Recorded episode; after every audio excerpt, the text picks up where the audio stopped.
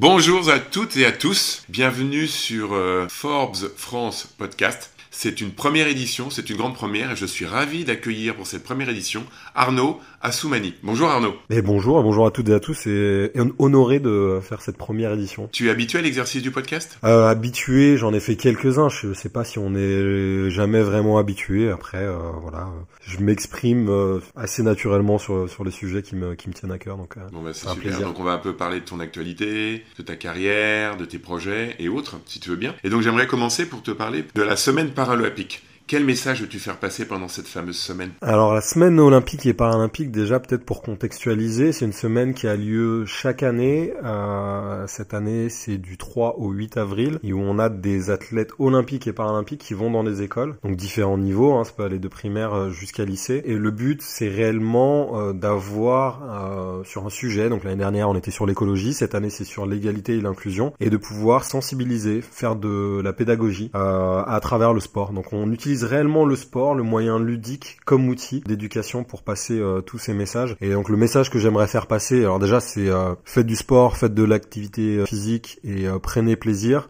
Mangez des fruits et des légumes cinq fois par jour. Ouais, ça c'est mignon et c'est assez gentil. Je pourrais aller un peu plus loin par rapport à ça. Ce qui est essentiel à avoir en tête, c'est qu'aujourd'hui les adolescents ont perdu en 40 ans 40% de leur capacité cardiovasculaire. Euh, les parents sont... Comment on explique cela? Bah on l'explique par euh, l'hygiène de vie et la sédentarité, euh, c'est-à-dire que ben, avec les écrans, avec les métiers, qui sont des métiers de service en général, où on se déplace de moins en moins, où on va avoir bah, la voiture, différents types de transports, ça va être l'alimentation aussi, les fast-food, on va dire tout ce qui est Uber, Deliveroo, et, etc.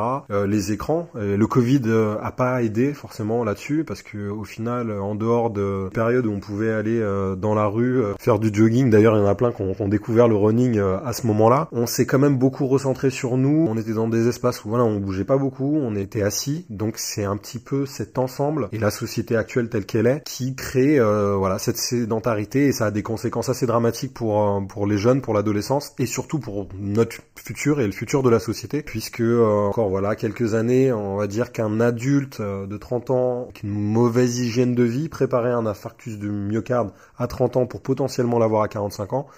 Aujourd'hui, les adolescents préparent à 15 ans pour potentiellement l'avoir à 30 ans. Donc c'est réellement un enjeu euh, de société. Euh. Et c'est peu connu en fait. C'est peu connu, on en parle notamment dans le cadre des Jeux olympiques et paralympiques de Paris 2024. Euh, en fait, cette étude est sortie il y a quelques mois. Avant, on était sur 25% de pertes cardiovasculaires en 40 ans. Sauf que là, en fait, les nouvelles études nous disent 40%. Donc c'est absolument catastrophique. Quoi. Donc encore une fois, le sport, mais là on parle même pas de sport forcément, on parle simplement d'activité physique, donc c'est-à-dire marcher, euh, faire du vélo. Simple hygiène de vie. Euh. Simple hygiène de vie, si on pouvait enlever euh, les adolescents, les adolescentes qui nous qui nous écoutent, mais même toutes les personnes qui sont assises longtemps en fait dans la journée, le simple fait d'enlever 4% de notre temps d'écran dans la journée et d'aller marcher, d'aller voilà s'aérer un petit peu, déjà vous faites de la prévention par rapport à votre santé. Et alors comment tu vas faire passer ces messages? Ces messages-là en fait, moi typiquement par exemple je vais dans les écoles, j'ai été euh, il y a pas très longtemps dans un collège euh, à côté de, euh, de Rennes et avec le Stade Rennais, ils ont un programme qui s'appelle Bouge et le but c'est de sensibiliser justement sur ces thématiques-là et derrière de justement le faire passer à l'action. Donc ça va être avec du ludique. Le sport c'est du ludique, c'est du plaisir. Il faut se rappeler un petit peu quand on était enfant, on n'est pas en train de, de personne avait à nous pousser à aller courir, à aller essayer de toucher la branche de l'arbre la, la, plus haute, de s'amuser avec une balle en fait, on, perd un petit peu ça et ce sens euh, quelque part un peu euh, intuitif euh, du plaisir simple. Et donc le sport, c'est ça. Je pense qu'il faut simplement essayer. Et donc, par exemple, pendant la, semaine olympique et paralympique, il va y avoir aussi des parasports. Donc vous allez pouvoir essayer du cécifoot, foot, du, du basket fauteuil, de l'escalade, etc. Et à un moment, euh, bah, on se rend compte que euh, bah, c'est juste cool. Et en plus, ça permet de sensibiliser aussi à la différence et de se dire, ok, d'accord, je me mets dans les pompes, je me mets à la place de la personne qui a telle ou telle problématique au quotidien. Et au final, euh, d'accord, je comprends en fait les difficultés, je comprends pourquoi c'est important d'avoir ça à l'esprit, mais aussi pourquoi c'est important pour ma famille, pour mes amis, parce que même si on n'est pas en fauteuil, au final, on a tous et toutes des vulnérabilités et on est tous et toutes en train de vieillir, donc on va avoir différents types de problèmes qu'on n'avait pas quand on était jeune, quoi. Et donc tu utilises cette semaine paralympique pour essayer d'amplifier tous ces messages. exactement. Alors c'est pas moi personnellement. La semaine olympique et paralympique, c'est au niveau national, donc c'est des centaines d'athlètes euh, qui, euh, qui interviennent.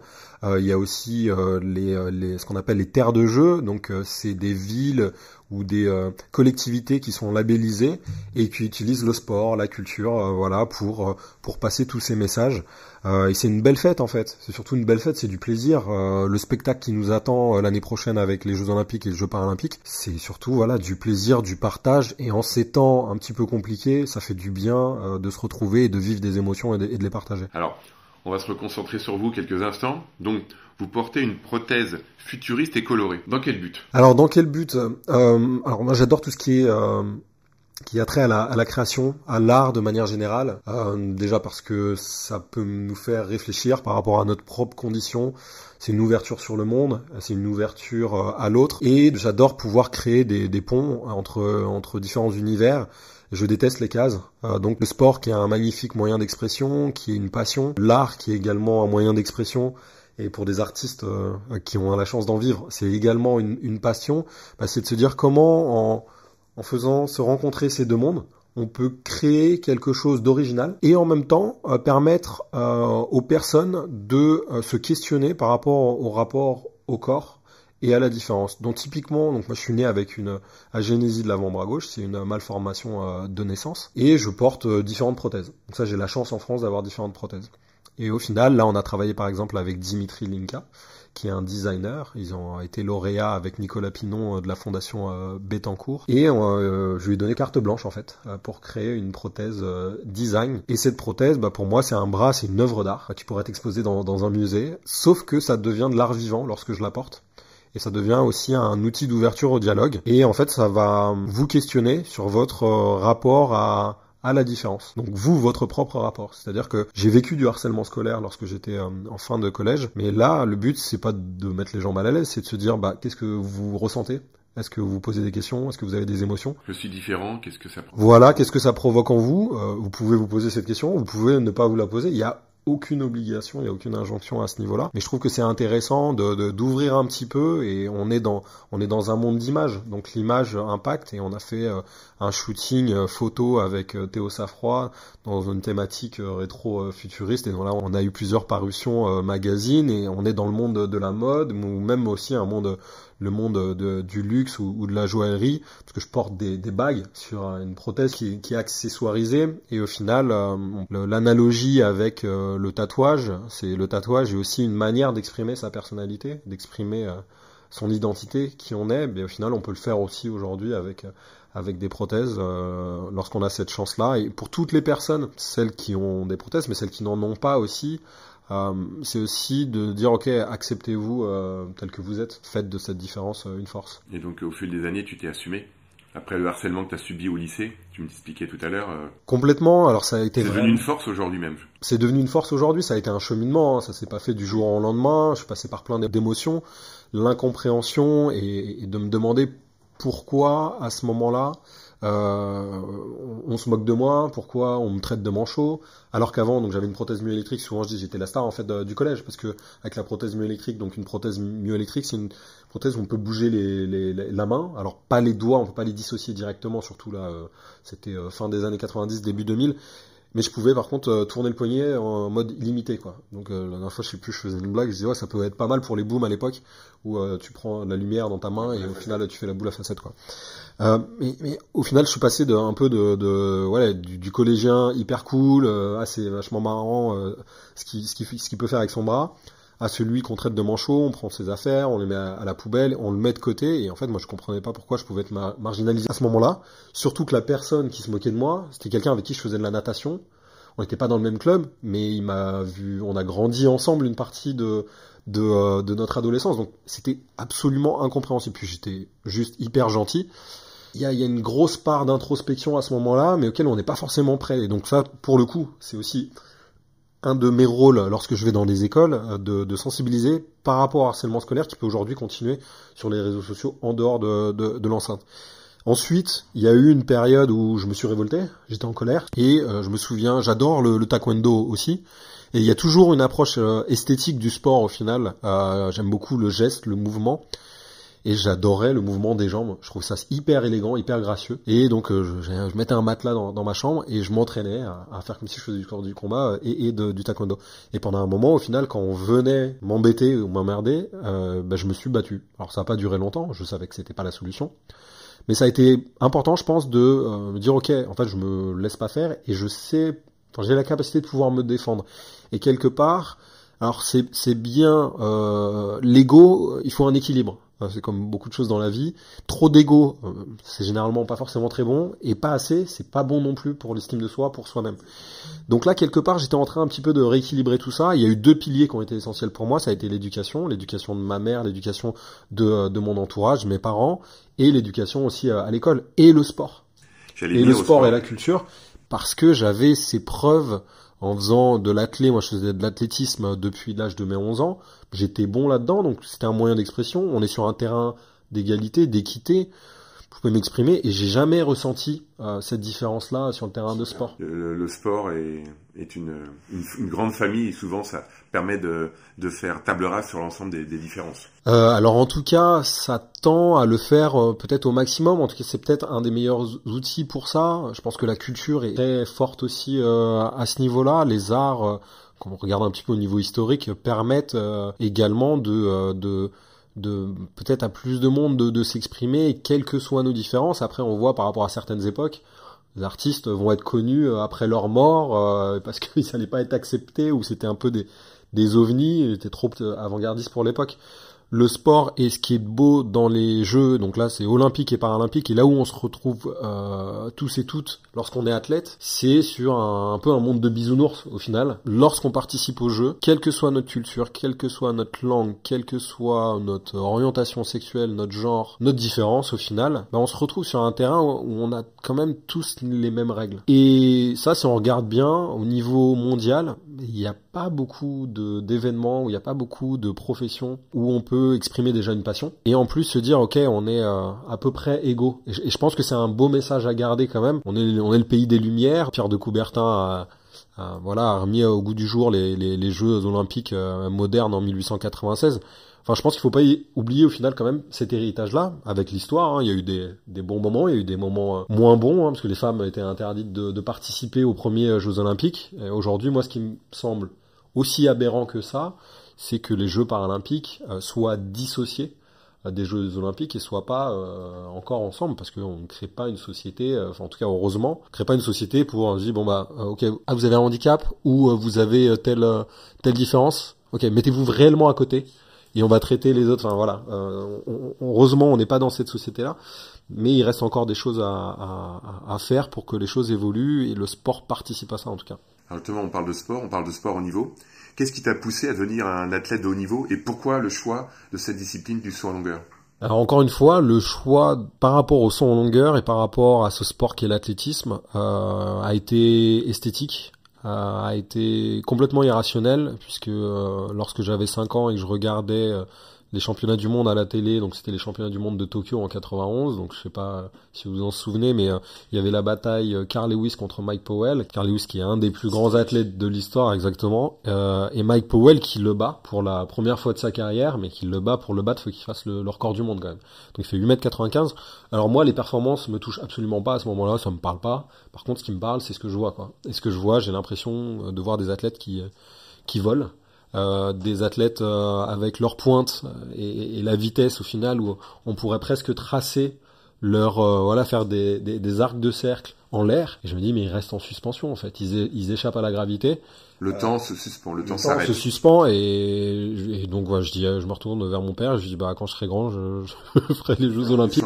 et du je ferai les Jeux Olympiques et alors j'ai su plusieurs années plus tard par mon tuteur à, à Sciences Po que euh, mon père a été dans la cuisine pour, euh, pour pleurer à ce moment-là, et euh, certainement parce qu'il pensait que ce serait impossible.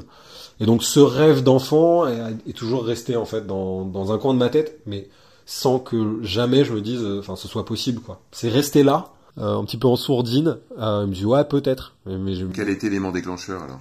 Bah, ça a été ça a été progressif. Euh, J'ai commencé à l'âge de 11 ans, je découvre que je suis bon dans la discipline que je rêve de faire, je fais 5 m 03 euh, dès ma première compétition, je bats des records et au fur et à mesure là on s'amuse.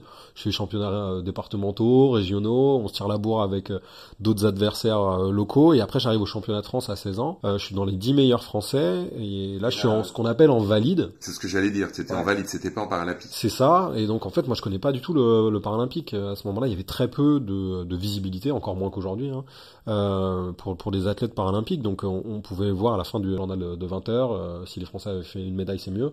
Ou parce que sur, l'aspect impressionnant, exemple, on pouvait voir des athlètes avec des lames. Donc les lames, c'est des prothèses de jambes qui sont propulsives, et donc on pouvait voir euh, quelques courses comme ça. Donc moi, c'était les seules références que j'avais. Et mon entraîneur de l'époque, Gaël Gonzalez, m'a dit mais ce serait intéressant de connaître ton niveau niveau paralympique quoi. Donc l'année d'après on a été au championnat de France euh, d'athlétisme handisport et là je gagne assez facilement et en fait on se rend compte que le niveau que j'avais déjà à ce moment-là à 17 ans m'a emmené dans les trois meilleurs mondiaux dans ma catégorie parce qu'en paralympique il y a des catégories de handicap. Ces catégories sont là pour tendre vers le plus d'équité. Je fais une petite parenthèse par rapport à ça parce que c'est hyper important. Parce que la vision qu'on a euh, du handicap dans la société, euh, qui est basée quand même sur pas mal de, peurs an- ancestrales et sur aussi la notion de contre-performance, l'idée que si on a un handicap, ça veut dire qu'on est contre-performant.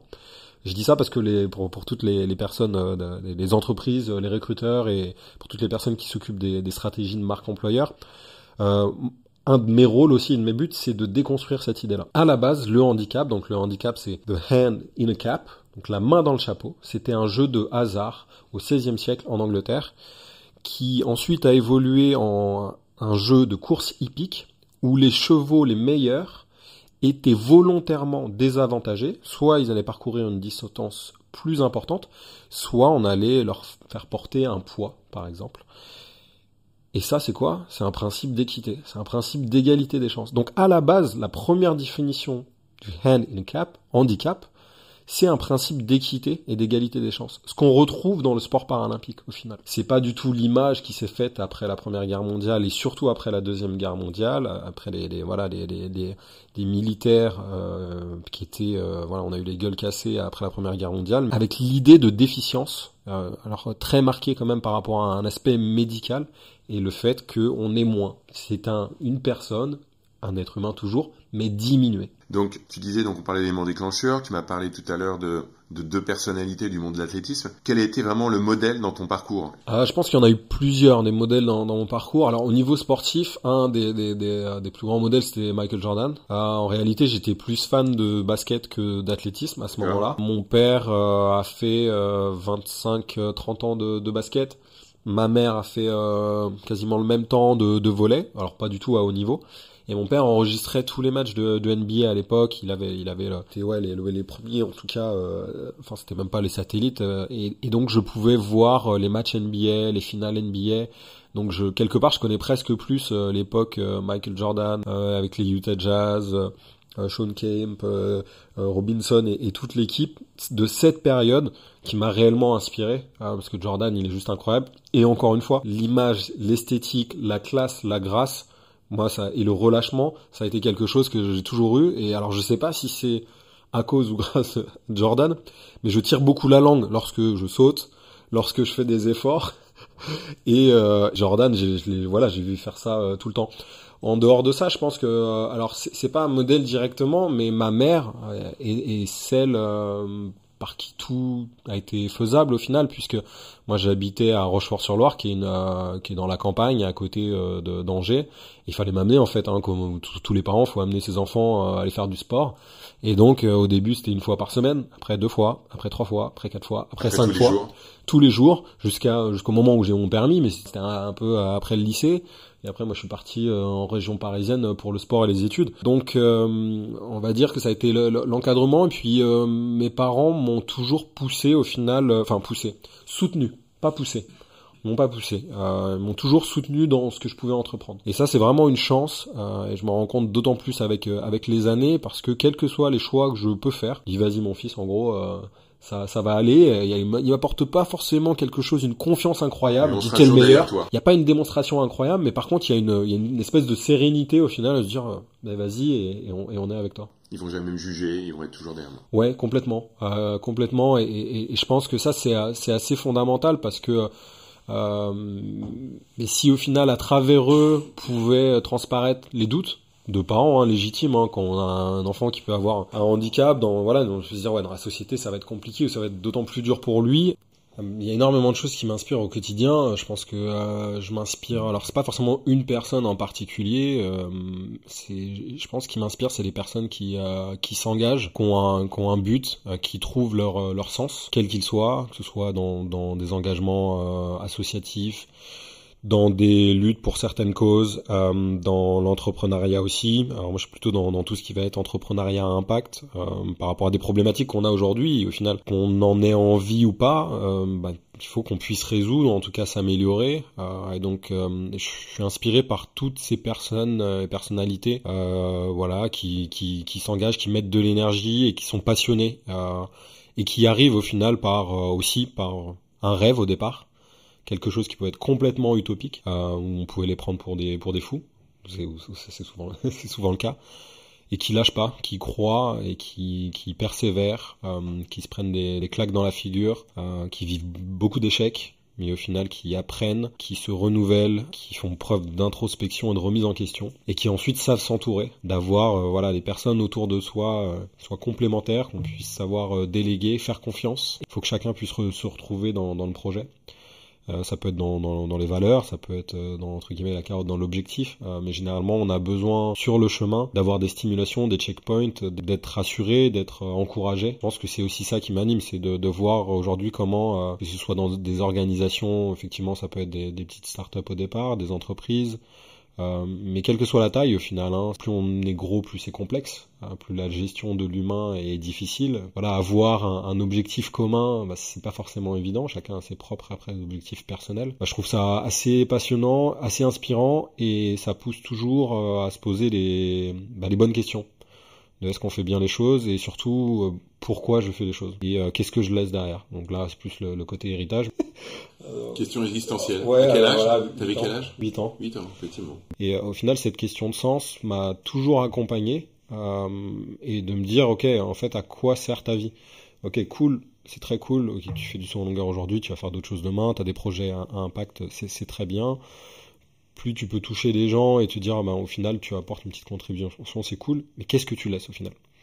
Qu'est-ce que tu laisses? Et donc, est-ce qu'il y a la question d'ego et de dire, bah, je vais laisser ma marque dans l'histoire parce que je vais faire des performances remarquables ou je vais être ceci ou cela, battre des records? Lorsqu'on est athlète paralympique, il n'y a même pas besoin d'aller vraiment dans l'histoire. J'ai oublié même pendant que tu es en, carrière quelque part, entre guillemets. Donc, mais par contre, de se dire, ok, euh, euh, moi c'est quelque chose qui, qui, me rassure entre guillemets de me dire euh, je laisse je laisse quelque chose et ça permet à d'autres personnes de, de s'exprimer de s'améliorer et peut-être je contribue euh, positivement à, à, la société. Donc ça c'est quelque chose qui, qui, qui m'anime beaucoup et c'est pourquoi je continue et médaillé et gagné euh, mais si j'aime Jeux paralympiques à Paris 2024 et d'être d'être porte-drapeau parce que pour les nouvelles générations pour pour le sport déjà pour les nouveaux athlètes qui voilà qui peuvent avoir un handicap je me dis c'est important je voudrais parler de Golden Heart oui. Ton projet entrepreneurial a impact. Quelle été sa genèse? Alors la genèse en fait, donc euh, Golden Arm, Golden Art, Brador, euh, Bradar. Euh, en, en, 2012 en fait j'avais lancé un, un, concours de dessin pour la prothèse que je porte pour les Jeux paralympiques de Londres. L'idée c'était réellement par la création et donc tout le monde pouvait participer de 7 à 77 ans, des amateurs et des professionnels. Il se trouve que c'était Thomas Ourdin, un graphiste qui a, qui a gagné il a dessiné voilà un bras original en forme de de, de, de, de guêpe au final, de Golden Vespa en, en euh, enfin, anglais et italien. Et moi, j'avais payé au final des places pour lui avec un de ses amis, celui qui m'a fait la prothèse. Il se trouve qu'en fait, il travaillait avec quelqu'un dans, le monde des, prothèses. Et donc, je la portais euh, à Londres. Et donc, on était déjà dans ce rapport d'image. Le thème, c'était super-héros. Et je me disais, qu'est-ce qui peut être réellement à l'opposé radical de l'image qu'on peut se faire de quelqu'un qui a, un handicap, quoi. Je me disais, ouais, ça peut être marrant. Et au final, ce surnom, il est un peu resté. Et, euh, un projet qui s'était fait en trois semaines. Je me suis dit, ouais, c'est génial, en fait. Euh, il y a un vrai impact. Et là où je me suis rendu compte de l'impact, le plus important, c'est vraiment avec les, avec les gamins, quoi lorsque je vais dans les écoles. Je travaille euh, beaucoup au niveau associatif avec Play International. Diversity Days aussi, on pourra peut-être en reparler, qui est, une, qui est une association qui promeut l'égalité des chances dans le, dans le monde de la tech et, et des startups. Cet impact a été assez, euh, ouais, assez dingue pour moi et je me suis dit bah faut aller faut aller plus loin donc là bon on est toujours autour de, de la création d'une prothèse design euh, que je porte donc voilà, créé par Dimitri Linka qui a eu complètement carte blanche et qui a créé cette cette prothèse qui est complètement sculpturale, les parties de l'anatomie du radius et du cubitus qui partent légèrement en, spirale. Et là, on travaille sur une prochaine version et ce projet, on va l'exposer. il y aura des tables rondes pendant l'Olympiade culturelle de Paris 2024. Et c'est quelque chose qui est hyper important parce qu'encore une fois, c'est ok, là on est plus sur un projet personnel, mais derrière, encore une fois, qu'est-ce que qu'est-ce qu'on peut laisser comme trace? Qu'est-ce qui peut être fait à partir de ça? Pour moi, c'est juste un prétexte et un point de départ pour traiter des sujets un peu plus profonds, qui sont pas forcément évidents, qu'on n'a pas envie forcément de parler et, de se dire non mais on va le rendre un peu original, on va le rendre un peu sexy, on va euh, ok on va toucher au monde aussi de de la de la mode, au monde du luxe, des personnes qui voilà. Le but c'est de c'est de c'est aussi de pouvoir euh, provoquer et encore là on est dans quelque chose d'assez euh, provoquer gentiment, quoi. C'est de créer un dialogue, hein, tout simplement. Alors, tu es un athlète engagé, même une personne engagée au sens, large, et tu, donc tu es ambassadeur et membre du comité de sélection du Fonds de notation Impact Héritage 2024. Qu'est-ce que cela implique exactement? Alors le fonds de dotation euh, du comité d'héritage Impact 2024, c'est un fonds de dotation euh, qui est comme son nom l'indique là pour laisser un héritage positif au niveau de la société, au niveau social, euh, grâce aux Jeux olympiques et paralympiques de Paris 2024. Donc vous avez deux volets. Il y a un volet, la livraison des Jeux. C'est le plus grand événement au monde, le plus grand spectacle au monde. On accueille le monde entier, c'est juste incroyable. Euh, donc ça, ça a toujours été la mission euh, des comités d'organisation pour les Jeux olympiques et paralympiques. Mais il y a un deuxième volet qui n'a jamais été traité jusqu'à maintenant, et ça peut paraître assez dingue, c'est de se dire, ok, en fait, il se passe quoi après les Jeux?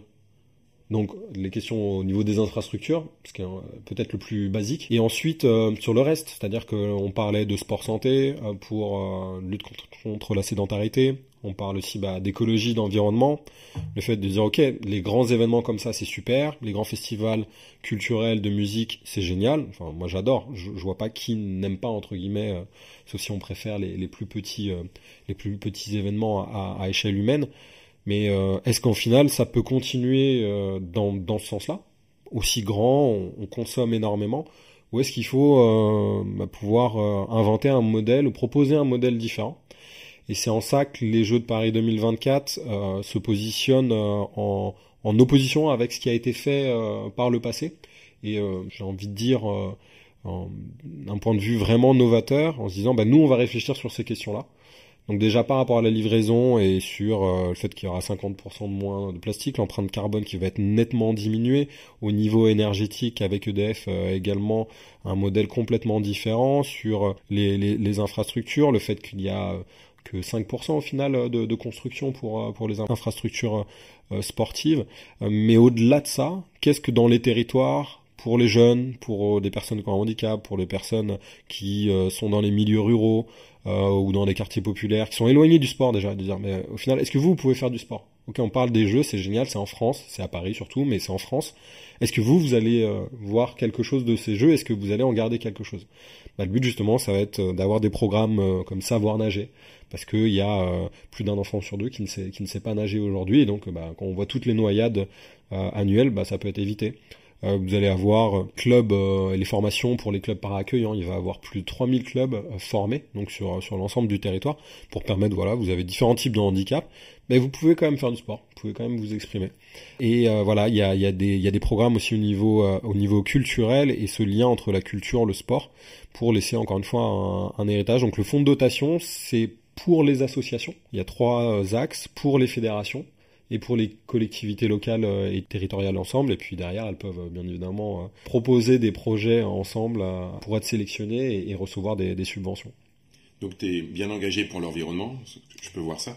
Donc quelles sont les autres actions que tu mènes à ce titre? Alors je, pour, pour l'environnement et l'écologie, alors il y, a, y, a, plusieurs labels en France. Il y a Fairplay for, for Planet euh, qui a été créé par Julien Pierre, qui est un ancien rugbyman et il travaille avec euh, les clubs, avec les associations, avec les fédérations, avec la ligue aussi euh, de rugby et ligue de foot pour euh, pouvoir voilà faire évoluer au final nos nos, bah, nos habitudes.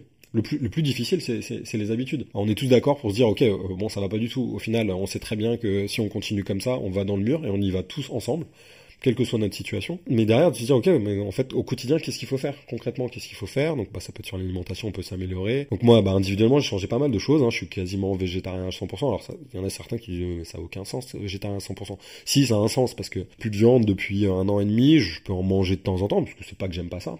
Euh, je mange toujours des, des, un peu de fruits de mer et du poisson, peut-être deux, voire trois fois dans, dans la semaine. Donc je me supplémente. Donc je mange beaucoup de légumes, euh, beaucoup de légumineuses, de euh, de noix, etc. Et je me supplémente aussi en protéines végétales. Et donc, voilà, encore l'idée de dire, ok, si t'es végétarien, tu peux pas être performant. Si, si, tu peux l'être. Par contre, faut être vigilant sur certaines choses parce qu'il faut pas avoir de carence. Mais bien évidemment que tu peux l'être. Euh, ensuite, au niveau du transport, bon bah, moi j'habite à Montpellier maintenant, je m'entraîne euh, là-bas. C'est un peu plus simple pour être en, vélo, vélo électrique, puis en plus il fait beau.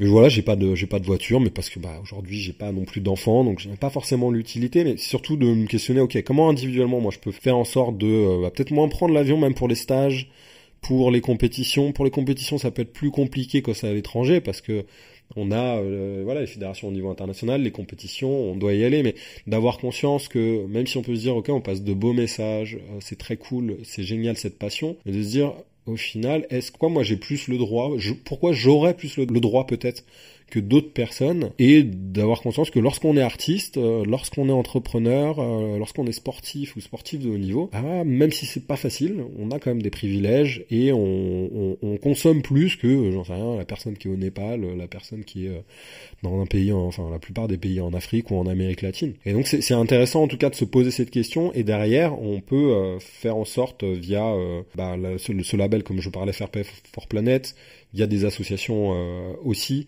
via Paris 2024 euh, de se dire ok collectivement on peut réellement faire en sorte que les choses évoluent. Là par exemple hier on, a annoncé euh, la création du, team Best Western avec Charlotte Bonnet Romain Tanasio qui skipper qui prépare la Transat Jacques Vabre et, et le vent des globes avec Evan Fournier aussi et euh, l'engagement c'est autour de c'est autour de, de l'environnement. Parce que euh, voilà euh, le groupe groupe hôtelier est engagé déjà depuis des années. Ils n'ont pas attendu entre guillemets ce soit une une période importante pour ça. Et nous collectivement on se réunit parce que les athlètes on touche des dizaines de milliers voire des centaines de milliers voire des millions de personnes surtout pour enfin footballeurs les joueurs NBA et donc à on peut passer des messages après, il n'y a, a, pas d'obligation à le faire. Est-ce qu'on le fait ou est-ce qu'on le fait pas? Est-ce qu'on pense à soi? Est-ce qu'on pense à soi et aussi aux autres? Et, euh, donc moi, je, je, je, dénonce pas et je suis pas en train de dire tout le monde doit s'engager. Non, si t'es artiste, t'es d'abord artiste et c'est une passion qui te mène jusque là. Par contre, une fois que t'es arrivé et que tu te dis, ok, c'est génial, j'ai la chance de pouvoir vivre de ma passion, quoi. C'est incroyable, c'est un privilège réellement. Ok, derrière. Euh, se poser les questions, de se dire, euh, ok, en final, est-ce que tout ce que je fais est, est sain? Pour moi, pour ma famille, pour mes proches, pour d'autres Et est-ce que ça peut être juste à des moments? Voilà, on n'est bien évidemment pas responsable de tout ce qui peut se passer.